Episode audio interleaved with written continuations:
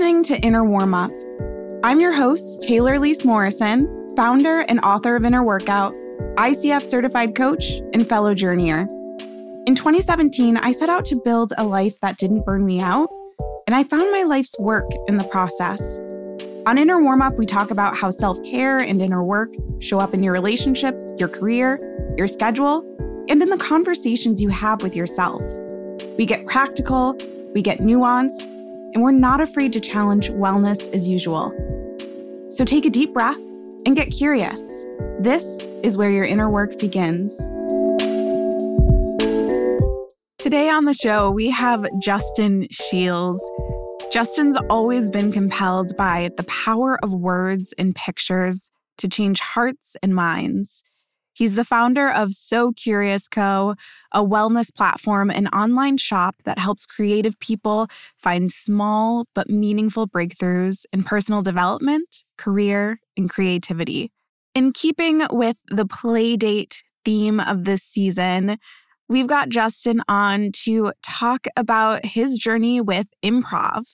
Listen in to learn more about the power of letting yourself just be bad at things and how you can embody the yes and mentality on and off the stage.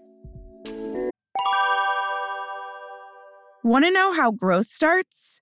With asking yourself the right questions. Our free Take Care assessment asks you seventy-five questions that get to the root of what you need most right now. After completing the assessment, you'll get a P D F profile with practices based on your results. Head to the link in our show notes to take care today.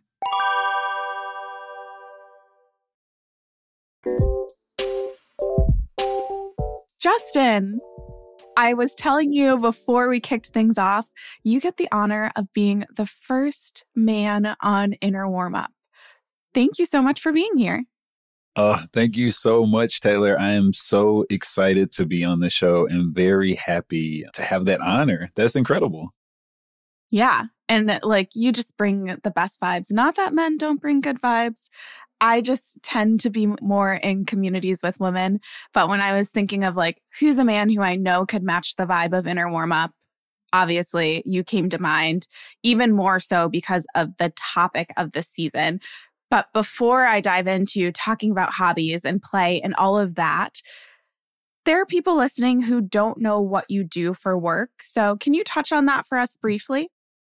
Oh, absolutely. And I'm really excited to talk about play. But first, let's talk about work. I feel like so much of what I do is tied to making people feel things. I kind of realized at a very young age that words and images have the power to change people's hearts and minds. And so in everything I do, that is always top of mind. But professionally, I'm a creative director. Right now, I'm focusing really heavy on public health campaigns for government agencies and nonprofit organizations.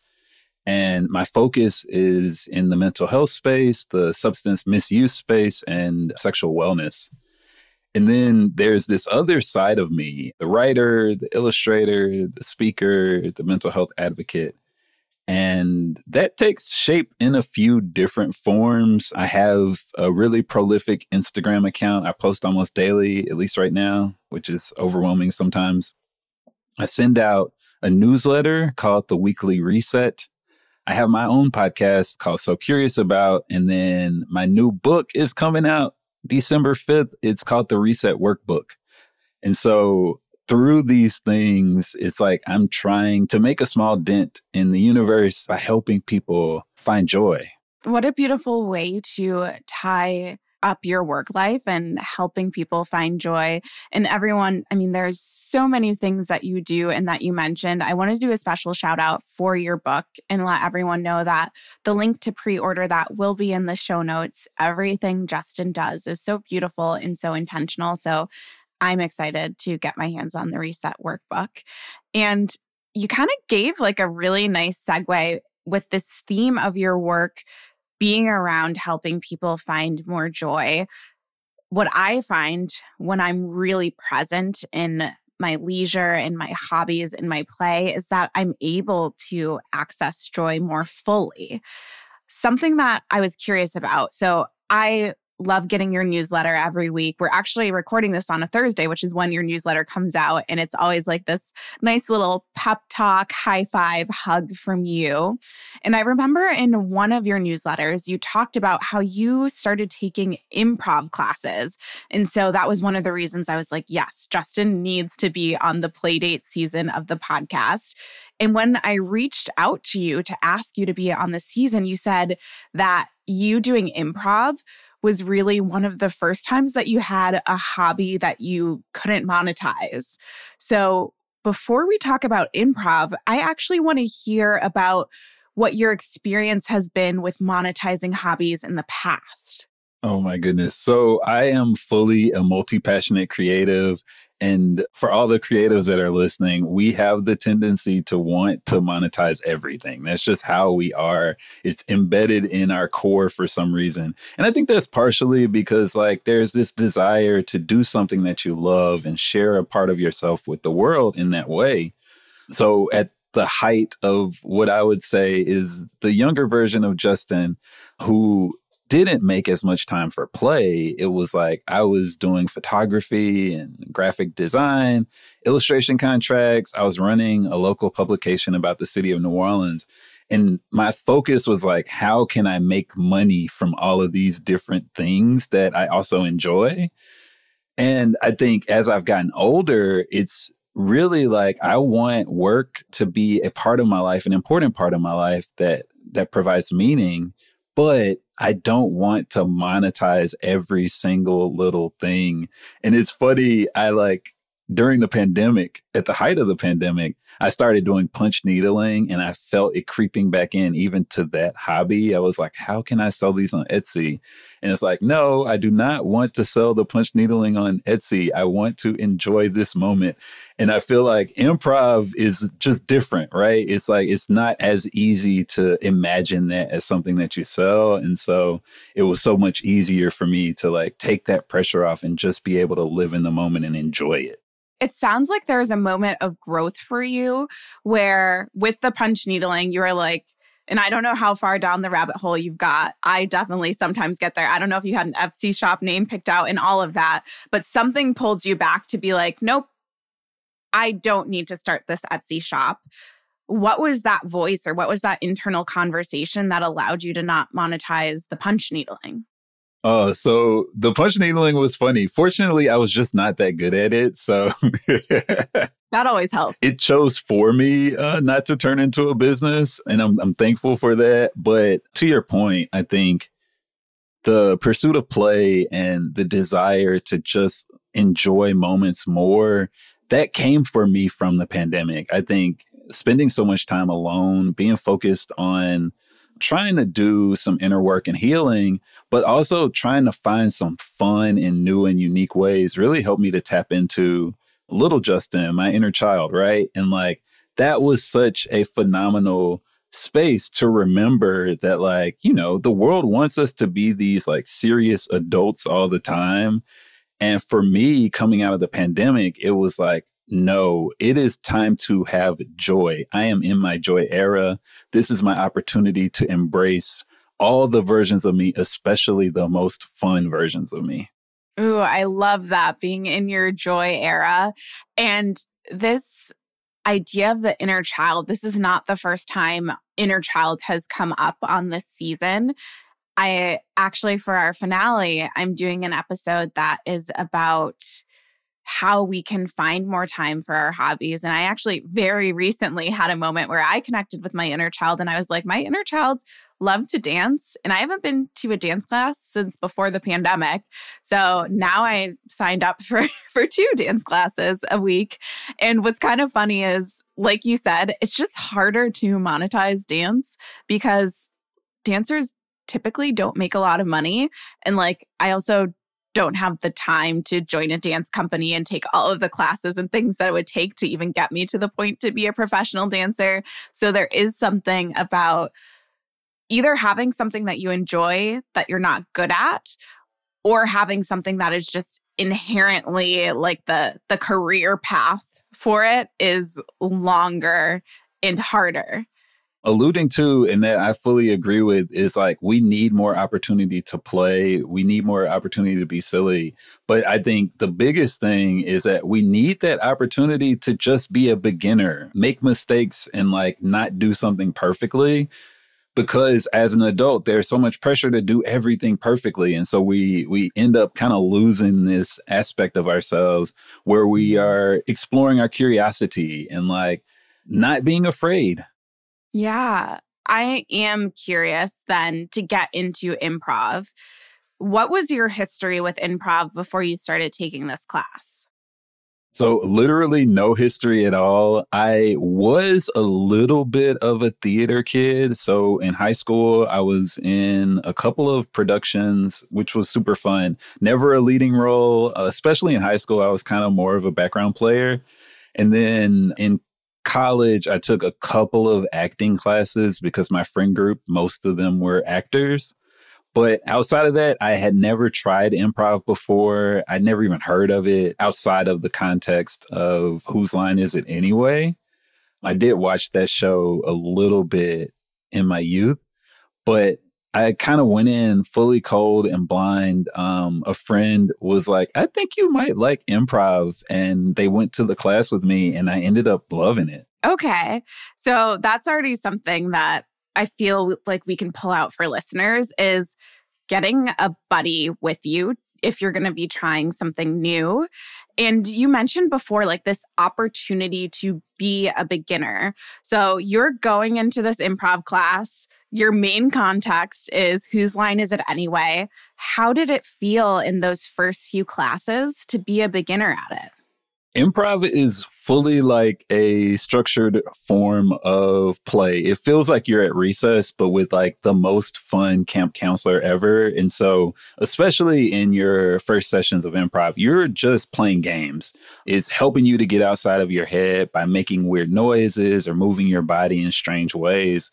And it's fun and funny and silly. And you can see like all these people struggling with how challenging it can be to like let loose and let go and let yourself be in that moment as this like kind of ridiculous character. But that actually was so engaging and inspiring for me. I was a camp counselor when I was younger, and that was one of those fun experiences in my youth where you got to be silly and ridiculous because you were trying to make sure that the kids were having fun. And so it definitely echoed back to that time in my life. It's really interesting to hear kind of the cyclical nature, like you tapping back in with your inner child, you tapping back in with like this camp counselor version of yourself through improv. So that's kind of like the first few classes. You're being a beginner. You're having all of these games. And it's really interesting for you to say, like, my, if I, I've only done improv probably a handful of times. I went to a theater summer camp and we would have to play some improv games. I was more along the lines of people who are just terrified to let loose and get things wrong. For you, thankfully, you had the experience in this like past version of yourself that you could fall back into. What are some of the characteristics of this like camp counselor version of you? I'm totally asking for me because I would love to embody some of that energy as I'm being more of a beginner. So this is a fun way to be able to talk about astrology. So I'm a Taurus. My sun sign is Taurus, and I have really grounding energy for some people, which can be fun. Like I'm steadfast and steady and, you know, slow and methodical in some interesting ways. But then my rising sign is Leo, and that's that big, audacious, stand out, be loud and proud energy. And so I very much connect with both aspects of myself, right? Like I feel like they are true reflections of who I am. And I think if improv is not your thing, it's okay if improv is not your thing. I don't think the point of pursuit of play is to do the things that lit your soul on fire, especially as a child, and reconnect with the aspects of yourself that feel the most authentic, the most you. Each one of us deep down inherently knows what we want, who we want to be, and the things that that really interest us the most. And I feel like a lot of times if you go back to what you were doing as a child and the things that you enjoyed when you were like four, five, six years old, those are the things that you need to revisit as an adult and see if they continue to spark joy. We all have twenty-four hours in the day, but depending on your schedule, your responsibilities, and your finances, it doesn't always feel like that. We built the Inner Workout app to help you practice self-care with the time you have. It's filled with journaling practices, meditations, and mini courses called Journeys that you can complete in ten minutes or less. But that's not all. Find more time for self-care with lock sessions, which go beyond notification blocking and allow you to lock yourself out of apps that steal your time and attention. Visit innerworkout.co slash app or click the link in the show notes to add the Inner Workout app to your support system. I love this reminder, and they may not, but they may, it may be like, oh, I used to love doing ballet, for example, and now I like doing hip hop, or I used to love playing sports and now I don't like playing sports as much, but I do like reading about sports history. Could never be me. I'm not a big sports person, but I know some people are into that thing. So yeah, we, it can be like this breadcrumb that leads us to the things that interest us. And I, I also appreciate that you called out that like, it's okay if improv isn't your thing. What we're talking about in this playdate season is, yes, exposing you to different potential ways that you could play, but also getting into this mindset of, okay, maybe that's not how I play, but what does play look like for me personally? I'm curious to hear more about your experience of improv. I already have some guesses as to some of the things you may have learned by playing with improv, but I want to hear it straight from you. What has it taught you to be in that improv class? Oh my goodness. Improv has been teaching me better collaboration. It really supports me in thinking on my feet. I am a slow thinker and I have a lot of trouble like talking off the top of my head. I like to plan and prep and prepare. And improv, it challenges you to live in that specific moment, to stay in that moment, and try to be as present as possible. I love that aspect of improv. I think another thing that pops up for me so frequently is that it's okay to fail, and specifically that failure is celebrated in improv because it is temporal by nature, right? What you're doing on that stage in that moment is just for that moment. And once it's done, it's done. That being okay with failure piece is just something I think all of us can be reminded of. It's something that I am constantly grappling with as a human, but especially as a human who runs a business and does work p- publicly. I had another company that I started last year called Gateway Coaching that I ended up realizing I needed to wind down.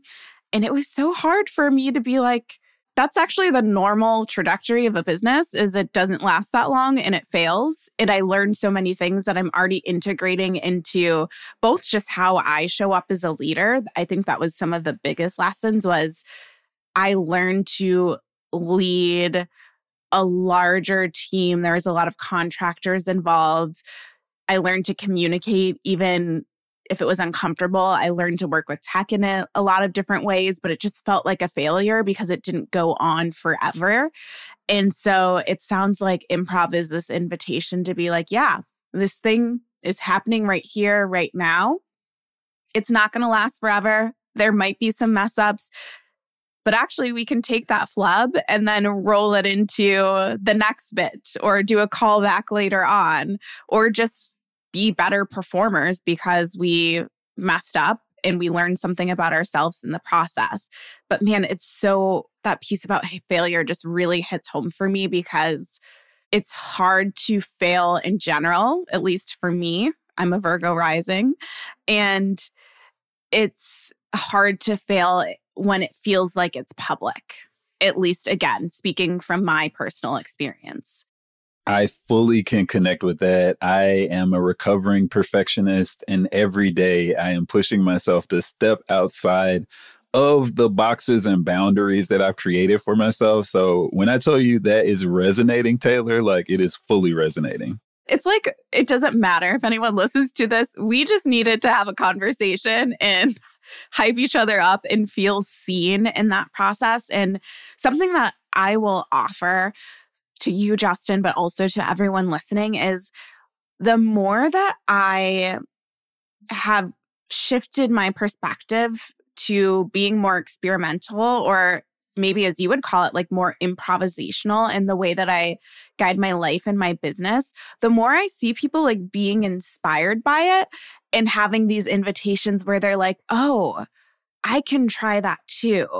Oh, I can test something out, realize that this specific way I planned it out didn't work, but take a lesson and keep moving. And so this is me like talking to myself, but also to other people. Your willingness to fail and your willingness to pivot actually gives more permission for people to do the same.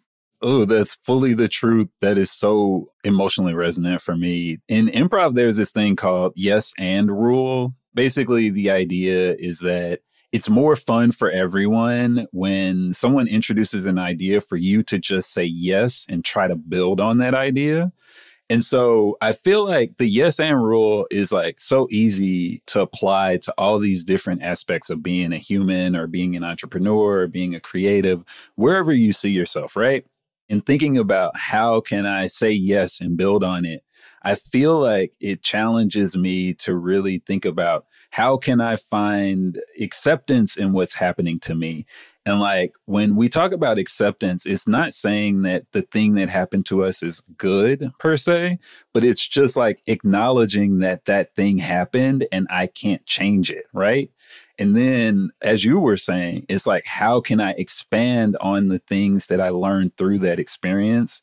And like, what is this experience giving me that I can put into something in the future? And I feel like those two aspects of the yes and rule are just fully integrated into the way that I see the world right now. Yeah. Ooh.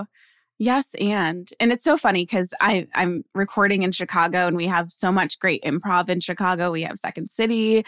We have, man, I there's like Logan Square Improv, which someone just told me about, which is like a nonprofit improv space.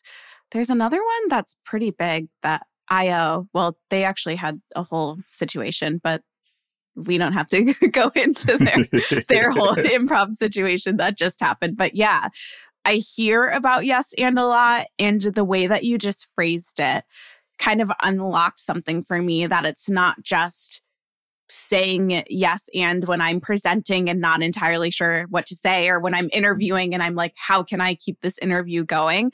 But it's actually this really mindful approach to living that I definitely could stand to incorporate more.